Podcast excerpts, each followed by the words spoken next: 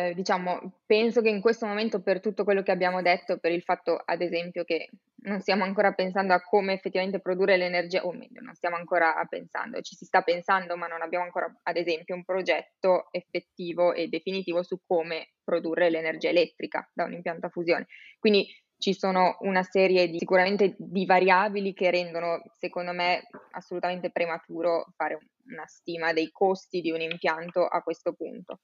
Ad esempio, anche solo l'esempio, lavoreremo con magneti raffreddati a delio liquido, avremo bisogno del sistema criogenico per raffreddarli o riusciremo a lavorare con, con magneti non raffreddati a delio liquido come invece si pone di fare spa, ehm, il reattore americano. Penso che adesso sia veramente mh, prematuro fare una stima dei costi. Eh, detto questo, la fusione nucleare è una tecnologia che ci permetterebbe di produrre energia eh, sfruttando sostanzialmente deuterio, eh, che è un elemento appunto abbondantissimo in natura, si può estrarre dall'acqua, dall'acqua di mare in modo molto,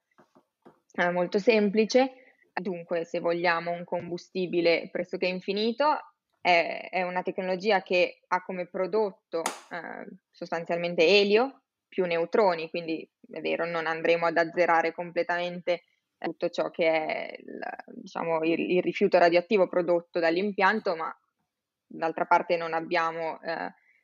tutto ciò che, che, sono invece i, i, rifiuti radioattivi a lunga vita eh, e dunque anche da questo punto di vista può avere dei vantaggi.